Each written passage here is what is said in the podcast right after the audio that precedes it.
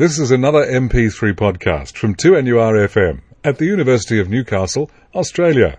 Hello, Sally. Afternoon, Jane. How are you Absolutely fit on this beautiful sunny day? and looking forward to our travels. Absolutely. Are we heading overseas this morning, this Um, afternoon, we today? will be, but part of it, yes. I mean, I'll be heading there next week, but Ah, there you but go. you're looking forward to that too. I am and- exactly. And what I thought we'd talk about today, Jane, is the wonders of our own backyard. And, I we have discussed this before, how lucky we are in Australia to have such beauty and, and such diversity in what we have in Australia. But just to mention that we are you know, have a lot of listings, should I say, in the natural wonders of the world here. And a lot of them people may know about and a lot they may not, of course. But just to briefly list them, we've got the Great Barrier Reef, the wet tropics of far north Queensland, Uluru, Kakadu National Park, um, Fraser Island, Shark Bay in Western Australia, the Willandra Lakes region of New South Wales with that wonderful Lake Mungo and all those incredible old fossilised areas, the Tasmanian Wilderness, the Lord Howe Island Group, and a particularly interesting one, I think, is the Australian fossil mammal sites. And there's only two of those that have made it to the list, which is Riversleigh in Queensland and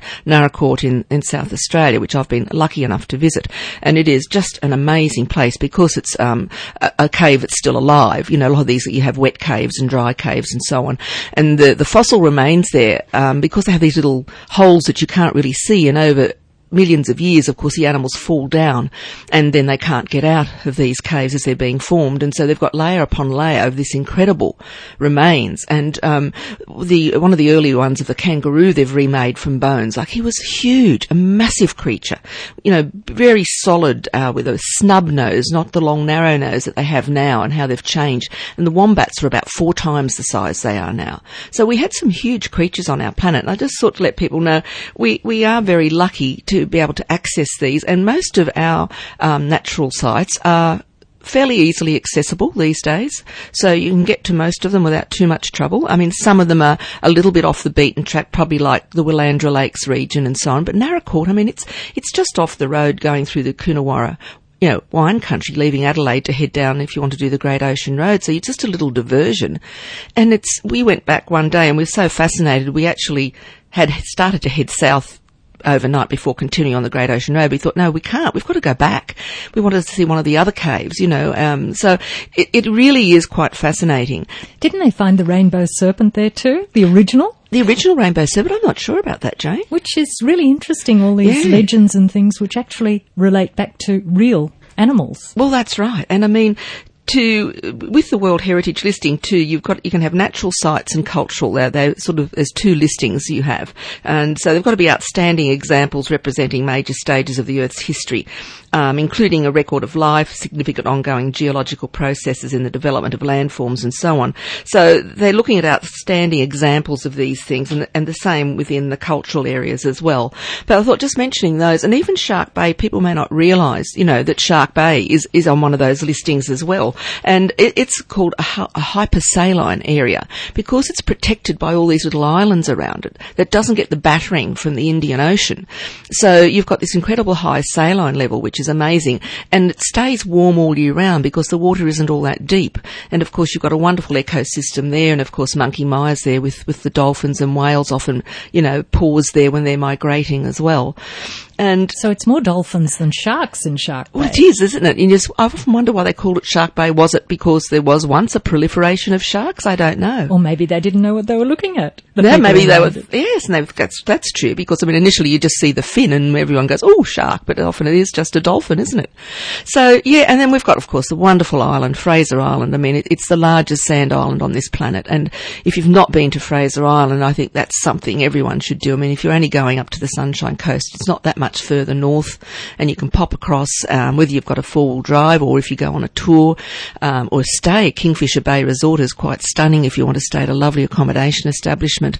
But you've got those beautiful lakes, Lake Mackenzie, these pristine lakes which are above sea level, which is unique as well. And they're freshwater too, aren't they? Yes, they are freshwater lakes, which is quite astounding. There is apparently a one little bit of um, volcanic activity near Orchid Beach, but the the rest of the island is sand. So there was proof that well, from way back. So it is predominantly sand, obviously, but there is a little bit of remains of volcanic activity on Orchid Beach.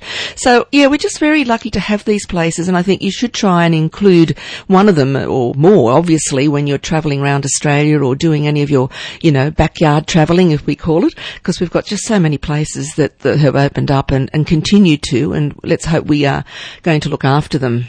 World well. recognised sites. Absolutely. Fantastic. We're talking travel, and let me be at all these wonderful destinations. Sally Lucas. Jane, hi. I thought we'd just mention a couple of little interesting tips for people travelling to Spain. Um, now, last summer saw a really huge car rental shortage in Europe, and particularly visitors to Spain and Portugal, um, as well as other areas of Europe, but particularly those two areas with the recession, it meant that a lot of the car hire fleets were allowed to contract, meaning that less cars were available for peak periods. And car hire companies either totally ran out of cars or the shortage meant that rates increased dramatically. Um, so the rates for car hire in places like Mallorca and the other Balearic Islands apparently doubled, with prices in mainland Spain up 70% higher. So they've been recommending through some of the Spanish websites that I, you know, adhere to that the recommendation obviously for this year is to book early, but I just thought I'd carry on from that and mention there is possibly going to be a shortage anyway because of the outgoing, ongoing, should I say, result of the um, volcano in Iceland. Because a lot of people now are either not flying or there are still some airport closures, particularly in, in Spain and um, parts of Italy and France and, and, northern, like Ireland, England, where it's drifting down more towards the Atlantic. But people are obviously opting for car hire or trains rather than get caught up maybe in a flight that's not going to operate. So you will find that there's possibly going to be a shortage again this year as well. So I would really recommend not to just leave it till you get there and hope you can get a car.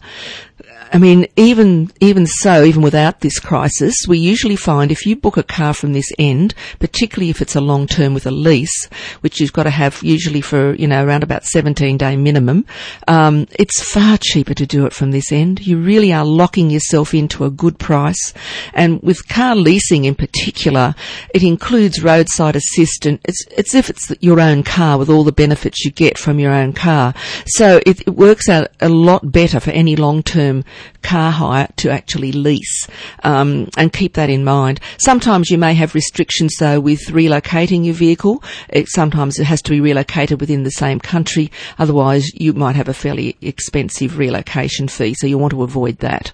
Um, it, it, does vary, but I mean, I've organised for clients prior that if they were sort of travelling within Italy, we could drop the car off at the nearest point to the French border on the Riviera. Then they just hopped on a bus to do the next 30 kilometres or whatever into France and then pick up another one. So, and then you're obviating that you know, necessity for a really high relocation fee. Yeah, but just keep that in mind if you're thinking of renting a car in Europe this year that really try and get in book early. Same with the trains, by the way. A lot of the trains are booking out a long way ahead. So if you're doing particularly any of the longer train journeys on, on the TGV or any of the fast or rapid trains, you really would need, and you do have to make reservations for those anyway, whether you're here or over there. So if you know your dates from this end, it would be wise to, to lock those in as well. Hmm. Um, well, what about access to your money? There's well, been some problems there. There has, um, and this has been in Spain. Um, and there's been a tendency apparently when using cash machines in Spain, this is, whether you want it to be charged in euros or sterling. And it seems that most ta- tourists don't know which is best for them. A lot of them will select sterling without realising that then they're accepting a very poor exchange rate between the Spanish and the. So you've just got to be a little bit careful. So you should select the option of not accepting the conversion to the non-euro currency. And um, apparently, uh, the rumor has it that the Spanish banks are adding an additional 2.5% commission when you accept the conversion to sterling as well. So yes, I mean, talk about adding insult to injury, eh? So, but just accept the money in euros and ignore any other options. I would suggest is the best way to go. Um, and always read up on all these sort of things before you go and check with your provider whether it's a credit card or your cash passport card, or you know, read your conditions carefully, know what sort of interest you you're paying on withdrawals. Um, don't withdraw like little amounts too often. Otherwise, you're paying a lot of interest. So, you know, it's not wise, I know, to have a lot of cash on you, but still don't, you know, just get out $50 at a time or something silly. You'd need to get the equivalent of at least, you know, a couple of hundred dollars that's going to last you over a couple of days. You don't want to be having to go to an ATM all the time and paying all the interest rates that you would be paying. So just, just be careful, I guess, is the whole thing. And like, like you are here, I mean, just, just be as careful you know, overseas, if not more so than you are here, obviously. And always be careful of your handbag, ladies. That's still one of those things. Even in Australia, you know, it's a, it's a scam. People can distract your attention at a restaurant and you've got the bag on the floor by your feet instead of on your lap or over your shoulder. They'll start a conversation.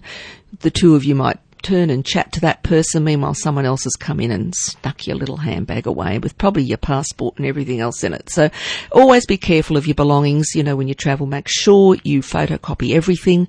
Leave a set of everything at home as well as leave a set somewhere hidden in another suitcase. So if anything does happen, you know, if you need to go to an embassy or, you know, get something sorted out with passports, at least you've got the copies of your documents. Thank you, Sally Lucas. Thank you, Jane. On 2NURFM 103.7.